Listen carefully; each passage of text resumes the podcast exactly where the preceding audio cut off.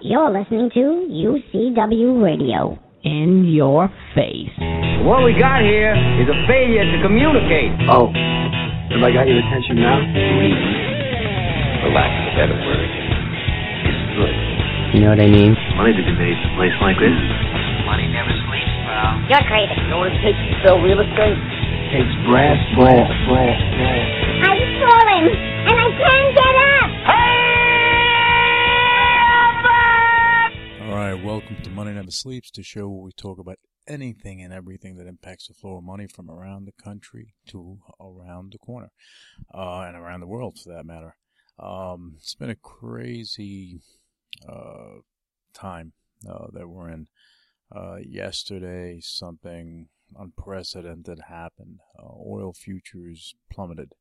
I mean, into negative territory, uh, negative 20, 30 uh, dollars a barrel for the uh, May contracts. Um, uh, it's very interesting because you, you, I mean, I've haven't seen anything like that. It's never nothing. Not no one's ever seen anything like that. Uh, it was a historic moment, uh, and then the June contracts are now, you know, coming in a little bit too. Uh, what what that's what that's showing is that, which which is amazing to me, is just showing that there are no buyers uh, for you know the physical oil. You know, and I don't know how possible I that is. You know, so I think that um, I think that uh, with everything that's happening right now, with the quarantine in effect, and you know, everyone really, you know, staying tight to their communities, to their homes, not going anywhere, not traveling. Uh, you know, gas prices are not coming down as rapidly. You know, these just the you know, the contracts sort of dropping like that. You know, but it, it makes you think. It makes you think about a lot of things and how the world is changing. And uh, at the end of the day, you know, we're in a different world. You know, uh, everything has changed. So where things are going to go from here, you know, we'll, we'll, see. I think that it's going to be something different. Uh, you know, right now in this world, uh, something that is happening now that you know you, you haven't seen in, a, in in quite a long time. Okay, you know, you have people shopping. They're they're greeting, you know, the I mean, in, in a positive manner. They're greeting the um, you know, the uh, the, the, the the check the cashier, the the one that's bagging your bags. You know, they're being very kind to all the warriors that are out there on the front line, the doctors, the nurses, the you know, other healthcare workers, uh, first responders, you know, even the ones that are, you know, the, the, that are cleaning up all this stuff, you know. I mean, it's, it's just uh, the, the level of, of, of appreciation that I see coming from people, which is good. You see a lot of um, families kind of getting together, you know, parents spending time with their kids, you know, walking their dogs, uh, uh, bike riding, exercising, getting physical, things of that nature. It's just an interesting uh, situation that that's happening. That you know, again, things have changed. So um, I think that uh, it would be it would be interesting to see if things remain somewhat in, in that fashion. Not so much the quarantine, but as far as the appreciation for other people, right? And going back to the oil um, markets, you know, we'll see what happens. I think that it's I think it'll rebound. You know, I don't think it's going to stay down here, but I think that you know people beginning beginning to realize that the way the world was is not that way any longer, and businesses are beginning to realize that hey, I don't need to have you know 5,000, 10,000 people in a building. They can be spread out. It'll reduce my costs because for for business, you know, you, you you reduce your overhead as far as um, as far as uh, office space goes. You know, it helps increase your margins. You keep more people employed, and uh, you, you know you have employees that have a better quality of life. Of course, you know some people work better when they're in front of people, so you need people that are proactive. If they're reactive, then you may need to have them in an office environment. You know, so uh, but uh, again, you know, it's just a, a transitional period for businesses big and small. And uh, right now, uh, you have some states that are looking to open up their cities. Uh, they're, you know, in Jacksonville, Florida, they're looking to open up beaches, or they already opened up beaches. You know, um, don't think that's too smart this soon. You know, you should have a comprehensive plan and reopening. Uh, you have cities that are looking to, um, uh, they, they have a whole plan of action to start mapping out uh, opening up, starting out with gyms, uh, hair salons, recreational centers. And they're looking to do this as early as this Friday. And I think one of the main states that are going to, uh, that are looking to, you know, yank out of this quickly is uh, Georgia. You know, they're looking to just open up their, their state and their cities uh, rapidly, which, again, you know, if it's not planned properly, it can, you know, blow up in their faces. You know, they have enough uh, equipment, you know, uh, from what I understand, stockpiled that'll allow them to combat it if something else happens. But, you know, again, you, you know, I'm not a not a professional when it comes to that, but you know, you have to do things calculated to mitigate the risk. If you mitigate the risk, then uh, you know if you systematically do it. Uh, you know Barry uh, Sternlicht he mentioned that you know it's a good idea to do to open up zip code by zip by zip code, and I think that's pretty interesting because you systematically open up your city piece by piece, uh, where you have the ones that are not impacted the most open up first, and the ones that are impacted the most when they when you see a slowdown, you can systematically open them up. So I think that's a good plan. Uh, but we'll see what happens. We'll see where things go. Uh, one thing I will say that you know you have restaurants and other retail uh, establishments. You know they're they're hurting right now. Uh, they've been closed for a while. You know even though they they they're transitioning to uh, e-commerce solutions and and things of that nature.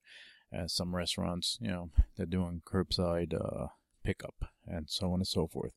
Now, that's good. It keeps uh, some employees working, but at the end of the day, you know, it's not going to be enough to keep the lights on. You know, even with the uh, stimulus package, the PPP that was distributed, that's not enough. You know, um, you had Steak and Shake. Uh, they received, I think, $10 million in uh, PPP funding early on. And they, they, you know, they, the CEO made an announcement that they didn't know what the parameters were. There, were, there was, there were no stipulations put in place, so they didn't know what they were dealing with. And they did probably the most honorable thing you can do in business uh, when they began to see what what the stipulations were, and they were still in their right to keep it. But then when they saw that the funds were depleted from the PPP um, uh, distribution, and only 20% of the businesses that really needed it got the money. They are a public company. So what did they do? They raise capital in the public markets. They return the 10 million to the uh, the federal government so they can distribute to the businesses that needed it. Now, are they going to, you know, you know, did the uh, are they going to do that? You know, who knows? You know, but if more big businesses were able to do that and raise capital in the public markets and just, you know, give give back that PPP, okay, so that other businesses can can thrive. You know, you have the airline industry; they got billions. Okay, they can do something about it. They're, you're publicly traded; you can do something, but they're choosing to go with the bailout, which, uh, look, I don't, I don't agree with in in full. Um, you have small businesses that need it. Without it, they'll go out of business. And, you know, with restaurants, you know, they're not going to last too much longer if they stay closed. Retail, even big retail, you know, they, they're, they're hurting. And as I said, and if they stay closed, you know, some of these businesses, if they don't get up and running soon enough, uh, they're not going to be able, a lot of them won't be able to open up ever again. And that's going to be impactful to communities. That's going to be impactful to, um, to, to the industry. I mean, basically when you, and, and let me just put it in this light. You, if you have, uh, restaurants, retail, you know, they're impacting tens of thousands, if not hundreds of thousands of people. Now you take an individual and that individual may have a family. So they they're married, maybe they have two kids. That's four people. So you you multiply that by the number of people that are being impacted, and you can kind of you know reduce a little bit for your little margin of error. Uh, so it, it's you're talking about hundreds of thousands of people, tens of thousands, hundreds of thousands of families. Um, think about the impact on communities. Okay, you know it's it's very interesting. Uh, you know, Amazon is one of the thriving companies. They were trying to do something in New York. You know, right now, I mean, Bezos he added about 24 billion to his uh, personal net worth just by having Amazon. And it's increasing in value every day because they provide a service that people want to use. They'll order online, it'll get delivered to them, and they're not at risk. Okay, and it's funny, Amazon is one of the only companies that are really hiring in, in bulk. You have other companies that are trying to do it. You know, um, uh, you have supermarkets and things of that nature that are that are trying to hire. But you know, Amazon is is doing that in in a big way, and they were looking to bring jobs to New York, and there was a particular politician over there that decided it wasn't a good idea. Okay, and shame on her. Okay, and hopefully, you know, in the near future, you know, she may get bumped out of, of office, and and you'll have another individual come in that can um, work with both Democrats and Republicans to make things right and create jobs in New York, and and hopefully that that trickles down to other politicians, you know, you know, doing what's right for their communities and not just for their own personal agenda. Okay, um, but anyway, um, in this world of ours, everything has changed. You know, uh, technology is at the forefront. Artificial intelligence uh, is at the forefront. It's something that's not going away. You have big companies, small companies, mid-sized companies. You know, you even have uh, SMEs, uh, small and micro um, entrepreneurs, right, that are going and uh, they're they're they're embracing artificial intelligence on every level. You know, from computer vision, uh, facial recognition, uh, of course, machine learning is is a, is a big thing. So the companies that have data, those companies are going to thrive. The companies that are creating the platforms, they're going to thrive as long as they're done right. Uh, security protocols are important. People want security. Uh, so it's going to be very interesting. And in this world of ours, this new world, uh, remote or telecommuting, all right, is going to be more prevalent. Uh, telemedicine is going to be more prevalent. So, you know, having systems where you can uh, speak to your, your doctor uh, securely, share information securely, uh, where you can have a board meeting securely, where you can go and speak to your significant other securely. You know, uh, you can share files securely. All this stuff is becomes important, and ease of use becomes important. So, th- this is stuff that you need to look at as you're as you're you're you're, you're looking at companies and you're maybe doing your due diligence on on industries and, and, things of that nature, it's good to look at that. Uh, commercial real estate, especially office space, uh, they're going to hurt. And they're going to hurt because they have a traditional business model where they're going in and say, okay, we have a, we have a company. We're going to go through your crazy, you know, financials and make sure you're suitable, that you fit our standards. And we're going to have a, a two, three, four, five year lease and you're going to pay, and we're going to pay a, uh, a broker um, X amount because they brought you. Okay, um, you know that that that that model where that that you have in place that's just solely you know you're leasing out spaces to to tenants. Um, it's going to change. You know, the old way of doing things is not going to work in this new world. You got to change. You have to adjust. And these are things that are going to become more, um, I guess, more prominent. Okay, and it's going to bring more value um, as you change. And there, there are way there are things that are happening now um, that are going to be very interesting. Uh, so you have to look out for uh, for those changes. You know, the one thing uh, when you bring value to a tenant, eh, you know, is going to increase tenant retention. Okay, um, and you, if you embrace telecommuting, that's going to increase tenant retention, believe it or not. You know, so it's just doing things for the new, uh, new world, not for what was happening, you know, four weeks ago, six weeks ago, eight weeks ago. You know, you got to change, you got to pivot quickly. Being nimble is important. And if you're nimble, you can move, you can, you know, juke to the left, to the right, and you can move forward. And that's what's happening now. You know, so I just hope that, um, again, that the small businesses, they get their, their help that they need so they can keep people employed. Uh, you know, a lot of people, you know, they, they make mention of, you know, uh, stay home, stay, you know, quarantine yourself, you know, protect everyone. Yeah, I get it. I get it. But you have some businesses, some industries, you cannot work from home. If you're, if you work on a, on, on a manufacturing line, you cannot work from home. What are you going to do? Okay, that means you, you don't work, you don't get paid. You don't get paid, you're going to go hungry.